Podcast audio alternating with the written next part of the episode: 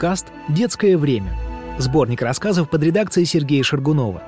В рамках проекта «Детская литература глазами взрослых». Не бойся, ты не один. Весна. Каждая льдина, плывущая весной по реке, кажется контуром какого-то загадочного, неведомого и еще не открытого государства. Такого, в котором еще не побывали отважные первооткрыватели, опытные геологи. Словом, где жизнь идет своим чередом, неразгаданного мира, в который так и хочется попасть. Такие мысли всегда посещали Харька весной. Он садился на берегу большой и широкой реки, у которой он вырос, и начинал наблюдать за льдинами. Солнце искрилось на льду, отражалось от воды, отправляло солнечные зайчики во всех направлениях. Иногда они отсвечивали ему прямо в глаз, тогда он недовольно фыркал и жмурился. От этого зрелища Харьку всегда становилось спокойно. Течение воды, неумолимо и торжественно проплывающие льдины дарили ему ощущение надежности и контроля. Харек вырос в месте, где всегда было много воды. Она текла через город, лилась с неба, превращалась в лед и снег, висела в воздухе в виде иния. Множество различных островов, на каждом свои жители. Небольших болот, запруд, речушек, озер. Впрочем, здесь всего было в избытке. Цветов и деревьев летом, снега и ветров зимой, дождей и промозглости осенью. Но все же Харька больше всего влекла вода. Она была вокруг него столько, сколько он себя помнил, и он всегда любил ее. Ее и маму. Кроме нее, в жизни у него не было никого, и он совершенно не мог представить, как можно жить по-другому. Для Харька его мама была целым миром. Проводить с ней время было гораздо интереснее, чем с друзьями, одноклассниками и соседями. Без ее тихого, размеренного голоса, которым она читала ему стихи и романы, без неспешных прогулок по полям в окрестностях их родного города, без ее рассказов о великих хорьках прошлого, о невероятно отважных саблезубых тиграх, которые вели бесконечные войны со львами, и о талантливых и мудрых цаплях, которые, как никто другой, умели создавать потрясающие картины и строить замечательные дома. Харек и сам прекрасно умел читать и писать, при помощи специальной кисточки и изумрудных чернил. Но когда ему читали вслух, все тревоги его покидали. Кстати, о тревогах. Харек постоянно нервничал и волновался. Мир вокруг представлял одну сплошную угрозу.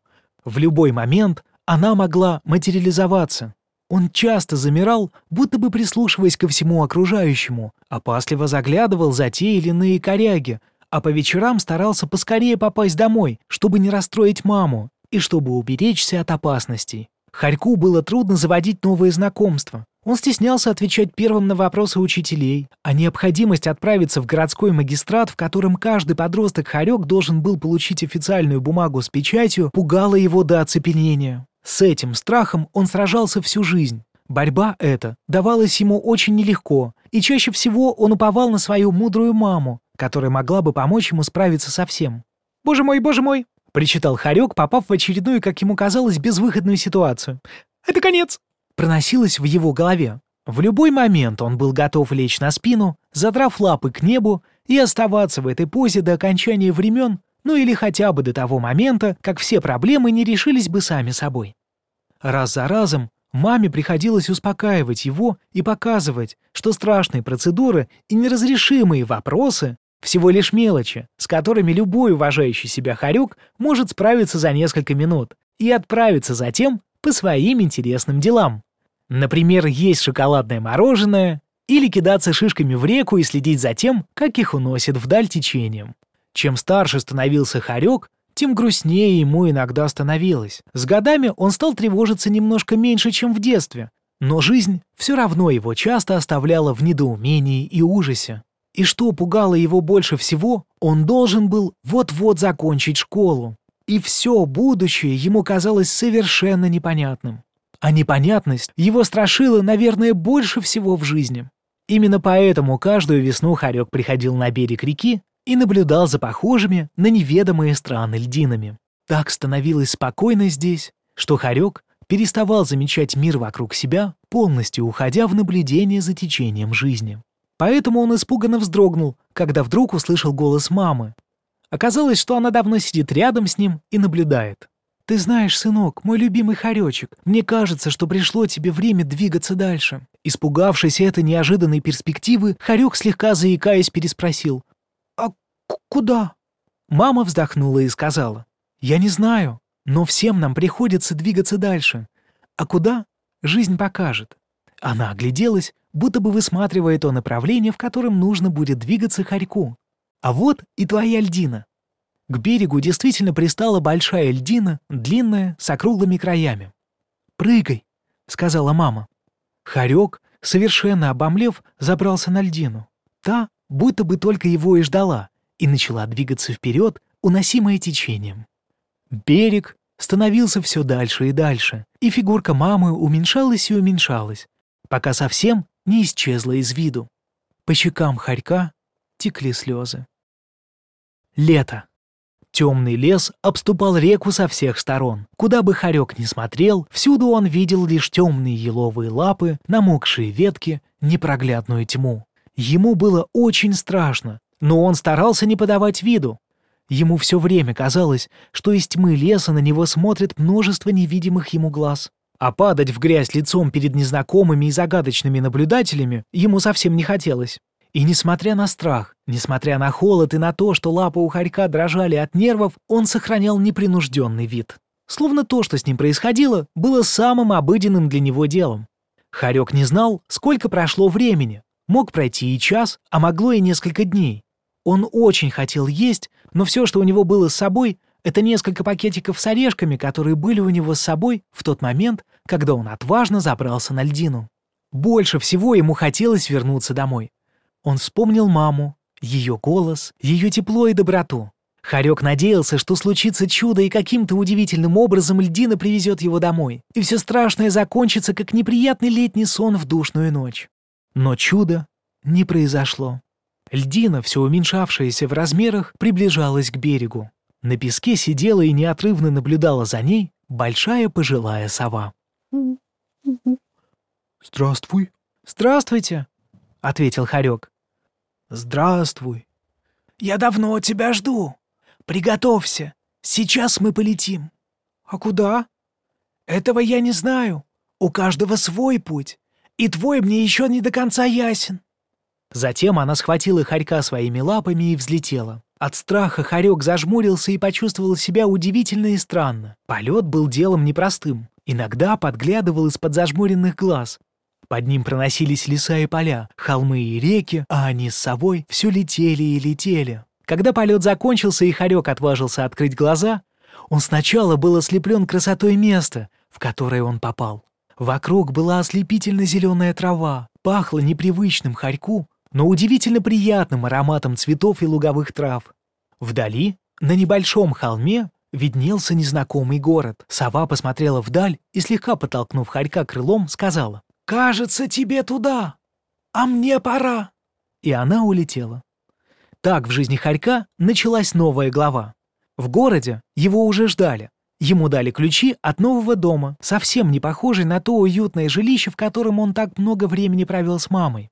Определили его расписание и рассказали о той работе, которую ему предстоит делать. Нужно было собирать самые разные растения, брать специальную деревянную карточку и очень подробно описывать их, отдавая затем эту карточку шустрым воробьям, уносившим все карточки в библиотеку. Но работа начиналась уже после обеда, а по утрам он вместе с другими лесными животными собирался на Большой Поляне. Первая половина дня отводилась на обучение. Профессор Ёж рассказывал о том, что такое время и почему оно никогда не заканчивается. Доцент Тушканчик учил играть на флейте и маленьком барабане. Мастер Заяц рассказывал о съедобных растениях и о том, как отличить их от ядовитых. Огромный лось, с неохотой приходивший на занятия, рассказывал о том, как не бояться темноты. А пожилая синица всегда вставала в центре поляны и, закрыв глаза и немного раскачиваясь, просила задавать ей любые вопросы, одинаково подробно отвечая и на самые глупые, и на самые странные. Она говорила о том, почему небо голубое, Откуда и зачем дует ветер? Почему сны разноцветные? На первом же занятии Харек не удержался и выпалил. «А когда я смогу вернуться домой к моей маме?» Все другие звери громко засмеялись. А синица, помолчав немного, ответила. «Ты никогда не вернешься домой, пока не найдешь его». Эти слова Харьку были непонятны. Вернувшись домой с работы, он улегся на небольшую кроватку и все думал о них, пытаясь разгадать их тайный смысл. Мысли о доме и возвращении обратно не отпускали его, и в то же время он уже отчаялся ждать этого возвращения. Все вокруг было чужим, незнакомым, неуютным. Казалось, как будто это не жизнь, а лишь долгий испытательный период перед тем, как он сможет наконец-то вернуться домой. Неожиданно в дверь постучали. За дверью стояла лисица. Она, словно немного смущаясь, сказала. «Прости, что смеялась над тобой сегодня. Я тоже очень скучаю по маме и хочу к ней вернуться. Хочешь, расскажу о ней?» Харек кивнул, они вместе с лисицей пошли по небольшой тропинке к темному лесу. Осень. Из зеркала на него смотрел кто-то незнакомый. Харек пригляделся, кажется, что-то неуловимое изменилось в его внешности. «Может быть, так хорьки и взрослеют?» Подумалось ему, ответа не было. Это была не единственная перемена, которая происходила в нем в последнее время. Утренние уроки, которые поначалу казались ему совершенно бессмысленными, вдруг оказались наполнены глубиной и знанием. После каждого он чувствовал себя все умнее и старше. Он все меньше нервничал. Его хвалили на работе и даже поручали ответственные задания, которые поначалу пугали Харька, а затем казались все более и более простыми.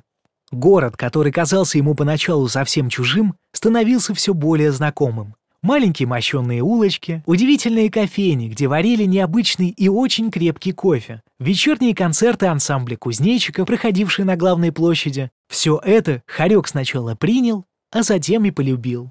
И чувство это было совсем не таким болезненным и щемящим, как те, что он испытывал, вспоминая о родном доме и маме. В них было что-то совсем другое, трогательное, приятное, нежное и новое. Харек понемногу начинал чувствовать себя не застывшим в янтаре насекомым, а чем-то живым, подвижным и мудрым. Ему нравилось коротать темные осенние вечера у своих друзей и знакомых. Профессор Ёж угощал его еловым отваром и медовыми шишками, рассказывая о том, как однажды ему пришлось сражаться с двумя змеями, Немного неуклюжие, но оттого еще более милые хорьку ящерицы пекли сладкие пироги с яблоками и корицей, а приходя домой к синице, он всегда удивлялся тому, как много у нее дома книг. Некоторые она разрешала хорьку взять почитать. Но главное, что у хорька появилась настоящая подруга. С лисицей они все время попадали в самые невероятные приключения, и каждая из них понемногу меняла хорька, заставляя отбрасывать в сторону страх. Например, однажды в лесу они встретили недовольного и злого кота, который погнался за ними, угрожающе шипя и крича. Когда Харек понял, что сил бежать у него больше нет, он повернулся к коту лицом и стал рычать на него, кидаться шишками и всеми силами изображать готовность к бою. Видимо, желание Харька не показаться лисице трусом было настолько сильным, что его хватило для того, чтобы напугать опасного кота. Больше он за ними не гнался. Лисица с тех пор немного в шутку, называла Харька победителем котов. Для лисицы он забирался на самые высокие деревья, только для того, чтобы достать для нее особенно красивый листик. Он научился писать стихи, хотя всегда до этого стеснялся вслух говорить о том, что у него было на душе.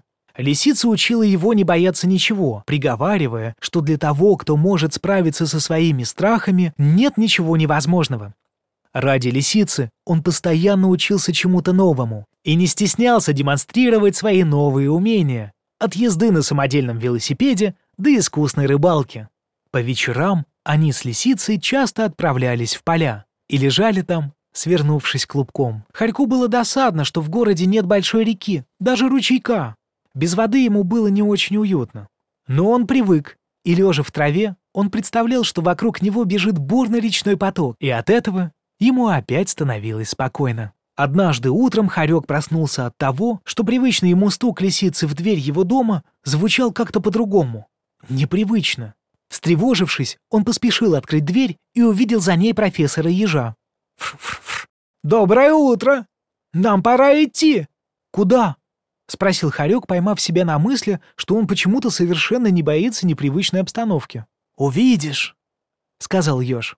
Они пришли на привычную поляну, куда каждое утро Харек приходил, чтобы напитаться новыми знаниями о жизни. Посередине поляны почему-то была большая дверь, а вокруг нее стояли все профессора. «Где лисица?» — спросил Харек. Синица откашлялась и сказала. «Пришло ее время двигаться дальше. Ты вряд ли ее еще когда-нибудь увидишь. А теперь и твое время наступило». Почему-то Харька это совсем не взволновало. Он понял, что все происходит так, как должно быть. Бояться было не надо. Он открыл дверь и шагнул вперед навстречу зеркальному пространству. Зима. Снег, снег, снег. Его так много, что можно ослепнуть, искрится и отражается. Белое-белое пространство. По глубокому снегу бежит хорек. Он не знает, почему и от кого он бежит, но знает, что его кто-то преследует. Он даже не понимает, кто это, но слышит мягкие шаги этого неведомого зверя, идущего по его следу. По ночам хорек находит укрытие в неприметных ямках, в корнях больших деревьев под разлапистыми ветками елей. Своего преследователя хорек увидел практически случайно. Как-то утром, оглянувшись по сторонам, он увидел, как на отдаленном холме стоит очень красивая и напряженная белая рысь. Она высматривала хорька, принюхивалась к его следам и затем, словно найдя ответ на давно мучивший ее вопрос, двинулась вперед. Харек вновь побежал. Он не помнил, как он оказался в этом огромном заснеженном пространстве. После того шага навстречу неизвестности его как будто закружило, замотало в неведомом месте и ослепило бесконечно глубокой белизной. С тех пор он все время бежал, сначала испуганный до полусмерти, но затем, чем больше времени проходило, тем спокойнее становилось у него на душе. А затем случилась катастрофа. Ну, как ему тогда показалось. Однажды утром он проснулся и сразу же понял, рядом с ним рысь. Она обнюхивала его, ее дыхание сдувало снежинки вокруг него, по всему казалось, что она готовится нанести финальный удар. Но когда Харек вскочил и заорал, что есть сил, он вдруг увидел, что рысь испугана и встревожена не меньше, чем он. Неожиданно для самого себя он понял, что бежать больше никуда не надо, а надо говорить. «Кто ты?» — спросил Харек. Рысь недоверчиво посмотрела на него и ответила. «Якутская рысь». Немного подумав, она продолжила. «Я не помню, как здесь оказалась. Иногда мне кажется, что я была здесь всегда, а иногда вспоминаются образы из какого-то детства. Я шла за тобой, потому что ты первый, кого я встретила здесь за все это время». Поначалу повисло молчание которое быстро было прорвано.